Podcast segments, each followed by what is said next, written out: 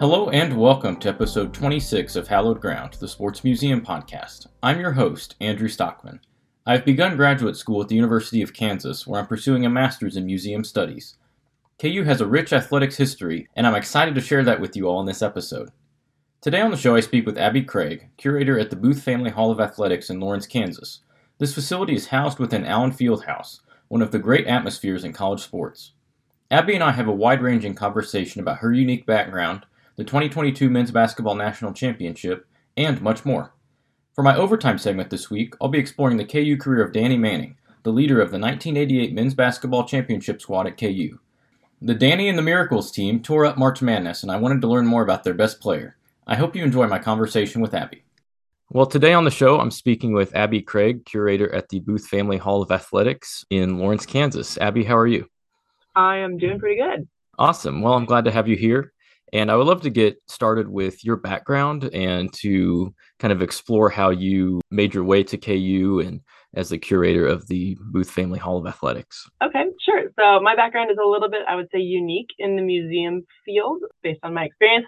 Uh, so I actually attended K U as an undergrad, and I was a student athlete here. I was a rower, did my bachelor's degree here at K U, and decided I wanted to kind of broaden my network a little bit. So I went to the University of Washington, um, did their museology graduate program, and then came back home to Kansas City after graduation to kind of just live at home while I job searched, right? Save some money, that sort of thing. And I reached out to the woman who was then director of traditions and, and the museum, uh, looking to just kind of volunteer and kind of keep my hand in the game while I was looking for a job. Because, you know, in two thousand eleven, nobody knew how long that was going to take. She said that they had an internship opening, a full-time internship. I came in and interviewed for that. And I mean, the day of my internship, she showed me the security system. So I was pretty sure I had the job. And I was uh, an intern for a year. Um, and then they turned it into a full-time job. I was the first professionally trained museum employee, I guess, that they had at the time. My, my title was intern, then manager. And then I was the director of the museum for a while, um, pre-COVID. And then now I'm the curator. Uh, so it's kind of the, the job duties have never changed, but it's kind of the job title has flipped a little bit. But yeah, so I've been here for, I started in twenty eleven, so almost eleven full years. I was out for a little bit with COVID, but I'm back. Yeah, that's awesome. And K U has such a rich history too. And I'm from the Kansas City area and always knew about Allen Fieldhouse and Bill Self and Mario Chalmers and some of the things that happened in my lifetime. But yep, that goes back to pre nineteen hundred, even with James Naismith and um, all of that. So how was the university kind of preserving that athletics history before the Booth Hall of Athletics, or was there really anything? You know, there was, from from my understanding, uh, and again, this predates me because I started at K U in two thousand five and the museum opened in two thousand, January two thousand six. So very much kind of at the same time. I didn't really experience K U before the museum, but by my understanding, there were kind of, there were some trophy cases in kind of the east lobby area of Allen Fieldhouse. The center court that we currently have, the original, one of the original center courts on the, it, it's currently it's stored vertically, uh, displayed vertically, used to be kind of just flat on the ground so people could walk on it with the trophy cases on either side. And then different offices had, you know, their particular trophies in their office or their certificates and things like that. So there wasn't really like a centralized exhibit location. I mean, I think most of the trophies in Allen Fieldhouse were the basketball trophies, not anything else. Like, we now have all of our sports represented um, in the museum. And it sounds like the Booth family just had this big connection to K U, and they wanted to preserve that history and share it that they had experienced. And was that how it came about? Yeah, I think so. They just, they had um, long personal ties to the university and to the athletics program specifically. Um, they lived down the street. So, you know, they were at a lot growing up and just kind of had that emotional tie to the place and wanted to preserve the history moving forward. So thankfully for them, we now have a, a nice facility that does that. Cool. I'd like to go back to the beginning too with James Naismith. And there's the original rules of basketball in the DeBruce Center, which is not really part of the yes. uh, purview of the Booth Hall of Athletics, but it's very similar. And I walked over there a couple weeks ago and it was really neat to see that. Yeah. But then my question is, how did he come to Lawrence, Kansas from Massachusetts? So he actually came to Lawrence by way of Colorado. Um, Naismith and his family were in Colorado. He got his medical degree. I think, I don't know if it's University of Denver, University of Colorado. Don't quote me on that. Um, but he was in Colorado anyways, getting his medical degree. Um, and K U needed a director of the physical education program, teaching classes, giving incoming freshmen physicals, um, and also running the chapel. And Naismith was fairly, I don't know, religious or spiritual, which term he would prefer, but Amos Alonzo Stagg recommended Naismith for this job at K U. Um, they had met out east, and so Naismith came to K U technically from Colorado with his family to take the job on campus that encompassed both both physical education and um, chapel services and sort of thing. It's my favorite piece of trivia that he's the only head coach with a losing record at K U. We hate that trivia. And he's the inventor of basketball. It sounds so bad. I know, which is, it's just kind of fun to see and look at like how different the game was back then and really all sports, but how some of the similarities are still there too, even to the the modern game. Yeah. Well, and like, it's, it, you know, people say that he's the only losing coach, right? And he technically is, um, but coaching was not really a thing, right? Like half the games he was a referee and he was very much not going to play favorites. And, you know, he was, he was refereeing the games fairly, um, whether that was to our detriment or to our benefit. So calling him our only losing coach makes him sound bad, like he, but he wasn't really, he didn't coach the kids. Like he was just right there to make sure they didn't kill each other while they're running around, right? Like, so it's a very, it's a very different experience yeah. than we have nowadays. Yeah, and then that kind of transitions over to Phog Allen, who I think is called the father of basketball coaching, and that was something I didn't really realize um, before I went over and, and looked at the um, Booth Family Hall of Athletics and just how I didn't realize he was a doctor too, and how that connection with mm-hmm. Naismith was interesting, and probably mm-hmm. how like revolutionary that was to have kind of a medical background and a sports background back then. So I know his impact has been really long lasting, but do you have any favorite Phog Allen artifacts or stories that are at the, the Hall of Athletics? Actually, one of my favorite artifacts is tied to Allen and his uh, his role as a doctor. So he was a doctor of osteopathy, you know, believed that the best way to win a game was to have healthy athletes competing. So that was kind of how he pulled in, you know, his massage therapy and, and things like that to keep his athletes able to play and play at, at peak performance.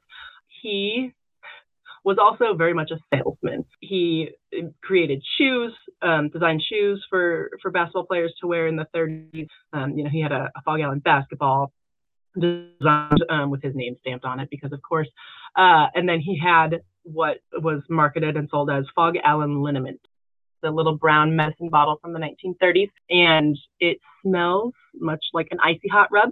Um, it's got, it's, I think, kind of like a eucalyptus scent. I just think it's really interesting that, you know, back almost one hundred years ago, they already knew kind of this was this was an ingredient that would help, or, you know, like this was a, a, um, a treatment, I guess would be the word, uh, that would help with muscle pain and fatigue. Um, and it's something that we still use, you know, today in, in twenty twenty-two on the regular with our with our student athletes and their treatment. Yeah, that is wild to think about that he was that forward thinking and focused on athlete health and, and wellness when that was probably mm-hmm. a competitive advantage too, when not a lot of other teams were thinking that way. And, and that's maybe why they won a lot. Yeah, for sure. Kind of along those lines, he was still coach when Wilt Chamberlain was here, right? I'm going to have to double check my dates. Like I know he coached his freshman year, um, which Wilt couldn't play varsity because that was the rules at the time. Um, and I think he might've gotten one year with Wilt. Um, but I don't think he got both years of Wilt's varsity time. Okay. Um, because he had reached, he was, I mean, he's a, he's a state employee. The basketball coach is a state employee. And at the time he was at mandatory retirement age and was not given the option to continue. That's interesting. Can you speak more about the role that Wilt Chamberlain played at K U with not only his play on the field, but then also some of the, the race relations back in the fifties and how um, he would have helped restore those or help improve those with his with his play? Sure. So yeah, so Wilt was a huge, highly recruited um, student athlete out of Philadelphia. Um, it was a, a big get for us to, to have him come to K U. He actually visited K U and Lawrence uh, during the Kansas Relays in the spring, um, and he was, uh, I mean, he was a multi multi sport athlete, but you know, loved track and field. He competed for us for track and field as well. But so he came to K U for the relays. Really enjoyed Lawrence. Um, decided to come to K U for basketball. At the time, Lawrence, much like other, you know, area locations, was still segregated. Uh, I don't know if that was a legal practice or if it was just a social tradition. It wasn't really a thing. Like, you couldn't not let Wilt in, right? Like, highly famous. Everybody knows him. Everybody can identify him. You got to let him in. So yeah, it was easy. It was easier, I should say, not easy probably, but easier for him to go places. But at the same time, like the people that he hung out with were not allowed for a lot of places to, to sit with Wilt if he was sitting in kind of, you know, the the white section of the restaurant or the theater or whatever. So Wilt and some of the other student athletes, we had several fairly prominent student athletes uh, on our other teams on track and, and primarily at the time as well. And they all went to the chancellor yeah. here on campus and said, you know, this kind of sucks and we're not happy with it. Wilt threatened to leave if it wasn't improved because he didn't feel like he needed to put up with that. And, you know, he was certainly correct in that. So the chancellor then turned around and, and threatened is the word that comes to mind. I don't know if it was quite that aggressive, but threatened uh, other local businesses, you know, much like the movie theater, for example, and pretty much said, you know, if you don't desegregate and let our student athletes sit where they want, um, I'm going to go ahead and show those same films that you guys are showing. I'm going to show them on campus and I'm going to show them for free. I'm going to take all of our student business that you have been getting and we're going to keep it on campus. And that'll be, you know, your loss. So with that kind of hanging over their heads, I think it was a pretty easy decision um, to desegregate and let everybody kind of sit where they wanted. There was, a, like I said, I don't know if there was any official anything in place that was like legally things had to be desegregated, that there was a, a bigger legal battle that went on. But I think, as far as I understand, that that was, it was mostly a social thing. So it was just that pressure. That was all that was kind of needed to to tip the, the balance. But yeah, it was not saying that it wouldn't have happened in a similar time without Wilt, um, because we did have those other student athletes, but Wilt was such a big name and so identifiable, right, that he added a lot of weight to the scales for African-American student athletes. Right. And hopefully it showed people like how unjust it was to have the segregation was right. If Wilt can't sit with his own teammates, then how is that creating a, a nice and more unified society, which is which is just interesting to think about. Well, and like he had, you know, he had plenty of play pretty much wherever he wanted. You know, so like, it's not like if he left you, he wasn't going to get to play anywhere.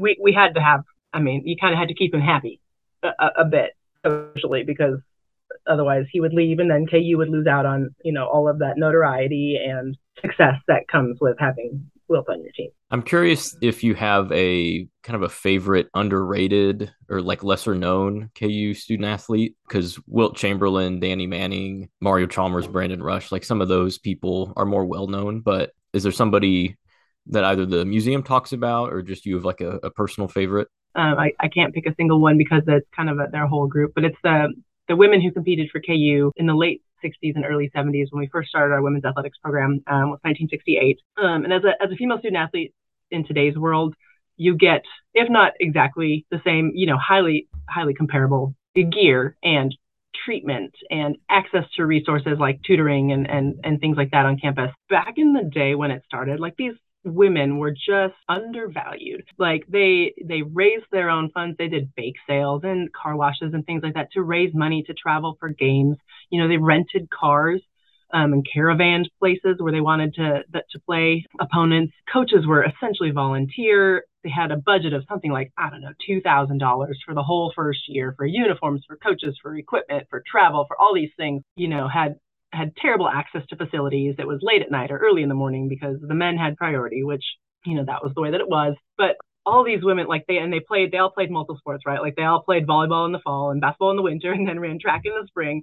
And you just have to admire the dedication. Like they played because they loved it, right? They weren't playing because they were on scholarship. You know, they wanted to to have that camaraderie and that bond with their teammates. And, and they, for some crazy reason, they wanted to put themselves through six a.m. practices, you know, like, and a lot of them are still uh, around and involved with our alumni stuff. And the stories that they tell are just fantastic. And, and they're just a, a great group of women. And th- so they're kind of my favorite uh, underrated people. And it's the fiftieth anniversary of Title nine this year, um, something that we're celebrating. So hopefully we get a lot of them back more frequently. Like usually they come back, you know, once or twice a year for, for homecoming and or for, you know, like if they have a, a team reunion or something like that. But getting them back and, and getting to talk to them a lot is is always a treat for me. So um, I'm excited for this year and, and to see them all.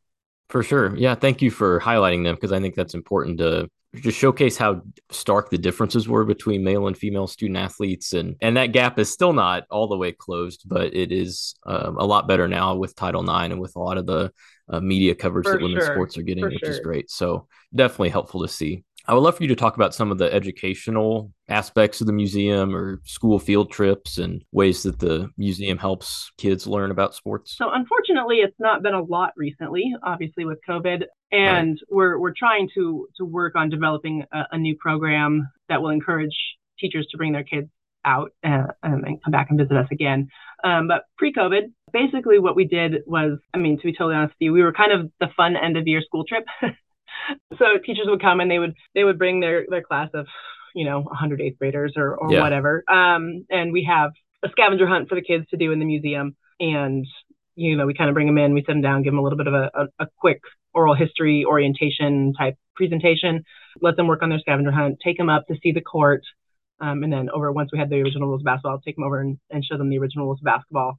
We're we're working to build a STEM program or a STEAM program, um, kind of to be determined a little bit, but we'd like to, you know, meet some more closely meet some educational um, objectives for our local teachers. You know, I personally feel like you can teach a lot with sports. You know, you've got math, you've got physics, you've got design, and if you're looking at, you know, uniforms and logos, and you know, you can reach a lot of different topics by way of sport, which is a natural interest for a lot of kids, and hopefully makes the material more understandable in a way that maybe it's not presented in the classroom.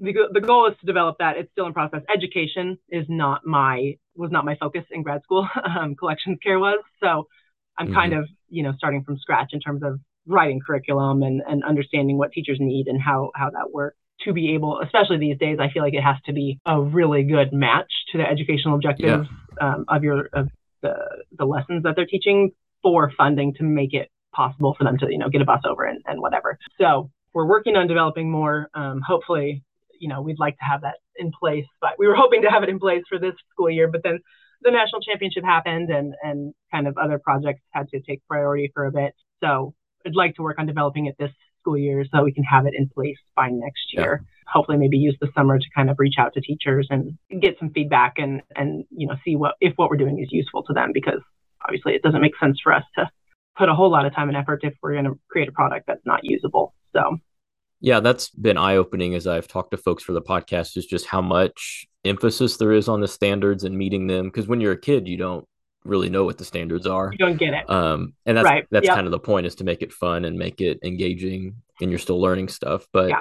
yeah, I like what you said about sports touching so many parts of society with like African-American history or design or math and science. I think that's really, really neat. And like you said, that'll resonate differently with different kids and different interests. So um, that's a cool way to help kids learn, and then mm-hmm. they can go see the court and go have some fun too. Mm-hmm. Yeah, you still keep the, the element of fun right. in it, which helps. Speaking of fun, the national championship was fun in April. Yes, it was. And just how cool was that to be part of the kind of campus environment? And then what is the museum doing to kind of preserve that um, championship? So it was a lot of fun to be part of. Um, so I was a student in two thousand eight when we won that national championship.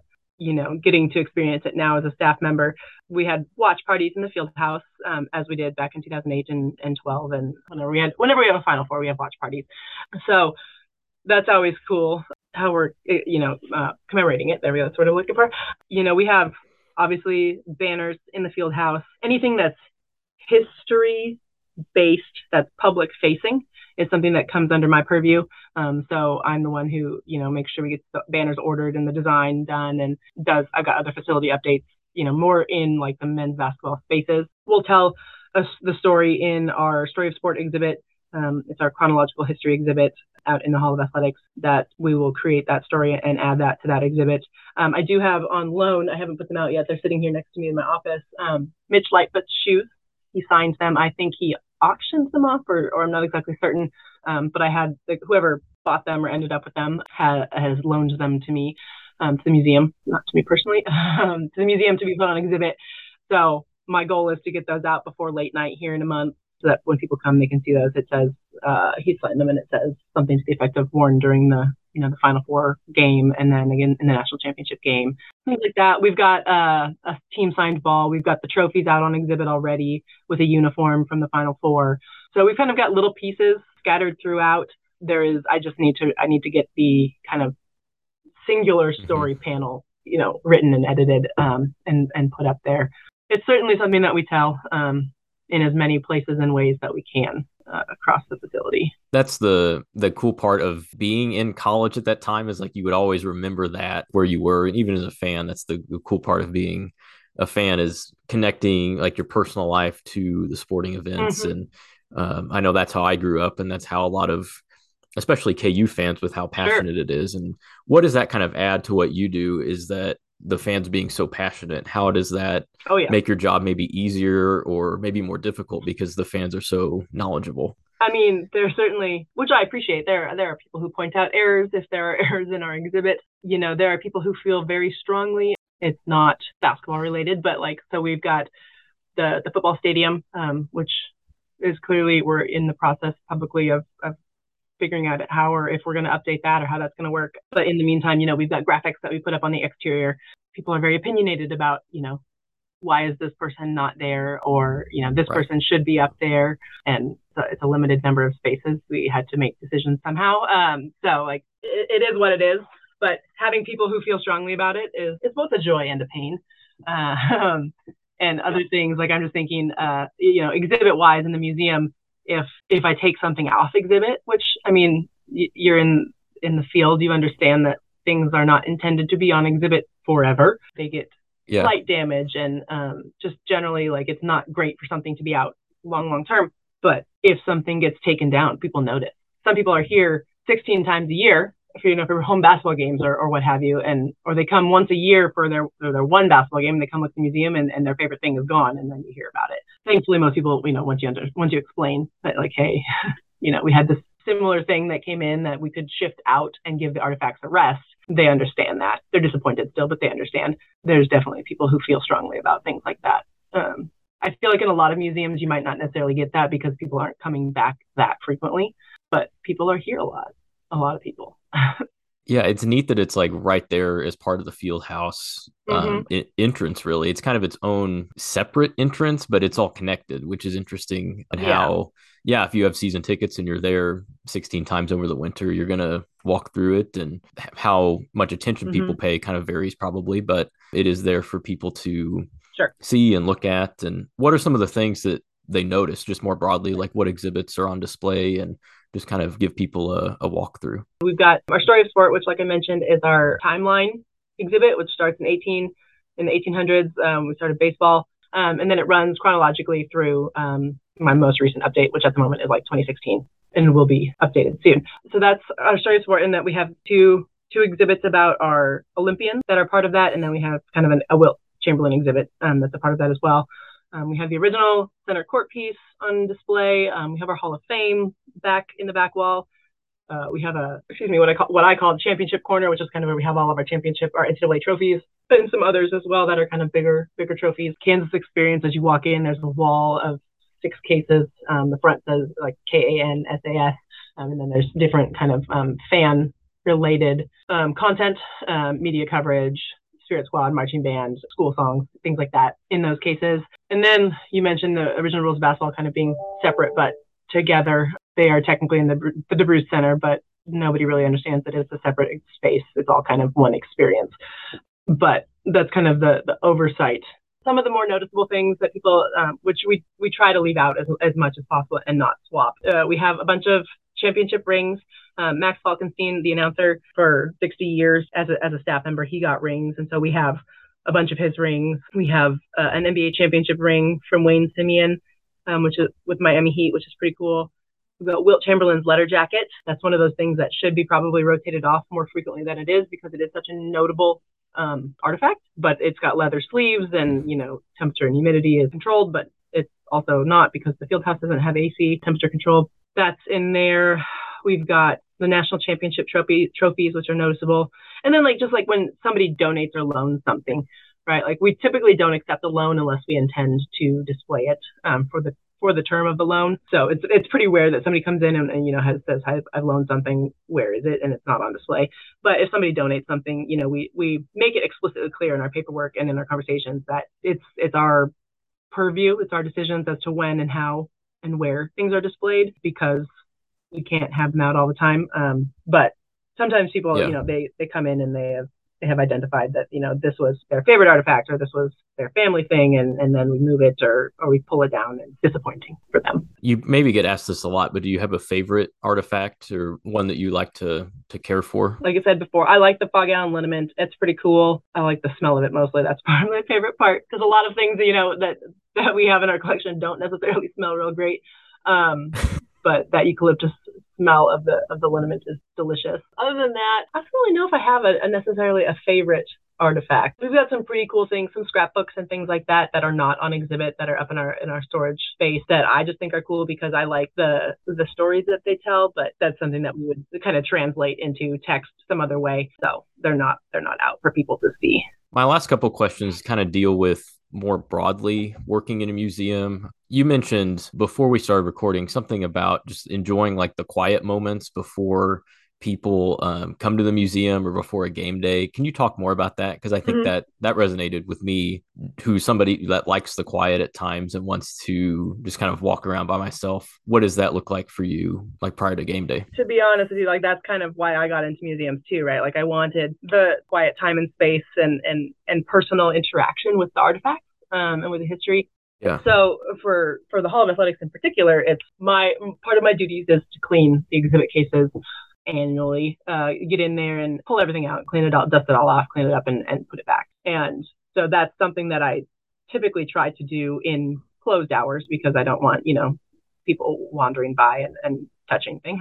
um, so I, that's something that I do when I come in in the morning. Um, you know, I'll, I'll pop up in the case and, and pull everything out. And it's just, it's that there's nobody there. Sometimes I'll throw a podcast on yeah. or, or, you know, or just enjoy the silence of, of not having anybody around and get to look and touch at the artifacts and, and, you know, make sure that things are not d- disintegrating or deteriorating any faster than they should be, um, which thankfully for the most part, they're not. After we switched all of our halogen bulbs to L E Ds, that was a big help. And, but like the acoustics in our, in our facility, because we are part of the basketball facility, like it's, it's loud and it's not a, a, a normal, like an art museum or a history museum where like we encourage people to be super quiet, right?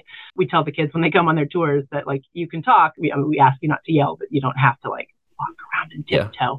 Yeah. So sound bounces. And if you're out there working, you know, whether I'm working a desk or if I'm just out working and fixing something while, while we're open, the noise fatigue gets to me. So it's nice to have that, that quiet time in the morning mm-hmm. to just be able to focus on what I'm doing and making sure that what we have in our care is well taken care of to the best of our abilities. Obviously, there are things that we cannot control and things just do deteriorate over time. Like that is the nature of material, but to the best of our ability, we want to make sure that it's being taken care of. Yeah. It sounds like that collections aspect was, is kind of your specialty. You kind of mentioned that earlier, but then you're also doing educational uh-huh. things or giving tours and just engaging with Hall of Famers. So what is, I know there's not like a day-to-day or like everyday task really, yeah. but that's probably part of the fun. And just, can you kind of talk yeah. about that variability in your work? That is the perk of working in a small museum, because typically they have minimal staff and everybody gets to do a little bit of everything.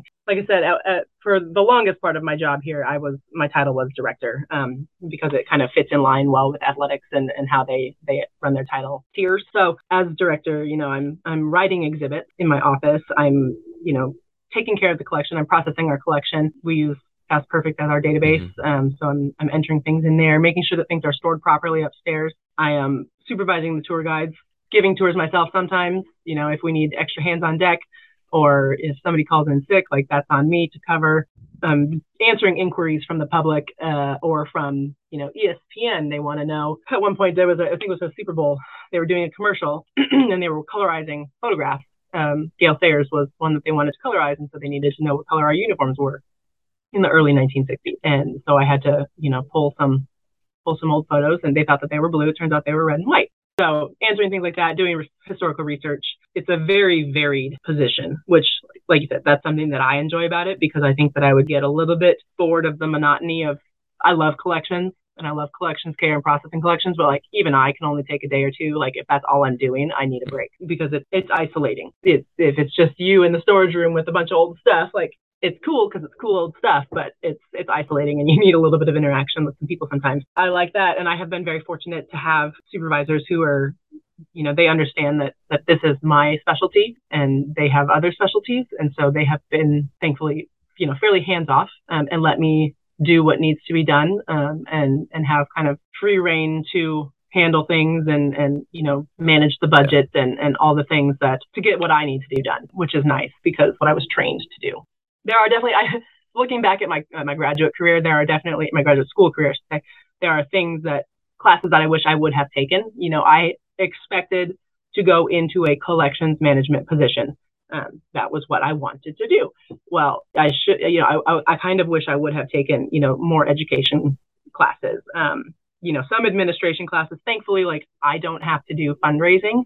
We have a fundraising department um, and I just kind of fall under the umbrella overall. I'm very grateful that I don't have to do fundraising, but you know, the education classes, the collections classes, the administration, like having a well-rounded education is helpful because the odds in the museum field that you're going to end up in a very narrow, unless you're in the federal system, like a very narrow job role, like are so yeah. slim.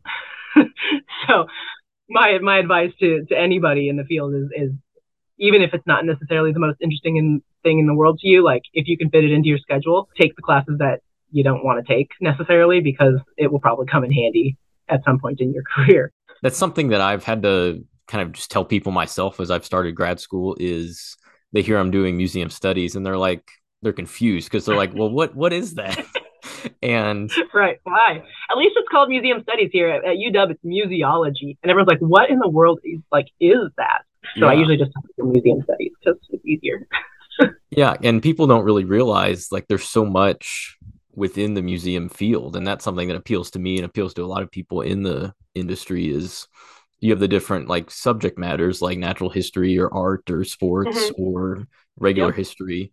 And then there's like the education piece or the, the research piece or the mm-hmm. kind of like science and construction piece at times. And that's something I didn't really realize before I started working at the art museum is mm-hmm. like somebody has to build the exhibits. Yep. And there's companies that do that, but a lot of that is in house for a lot of groups. Yeah. So there's all this stuff and all of these skills, and it's hard to have every skill. But like you said, you can have a piece of collections and a piece of education, and then mm-hmm. maybe a specialty of something else. And knowing how to do graphic design, like yes. all the things.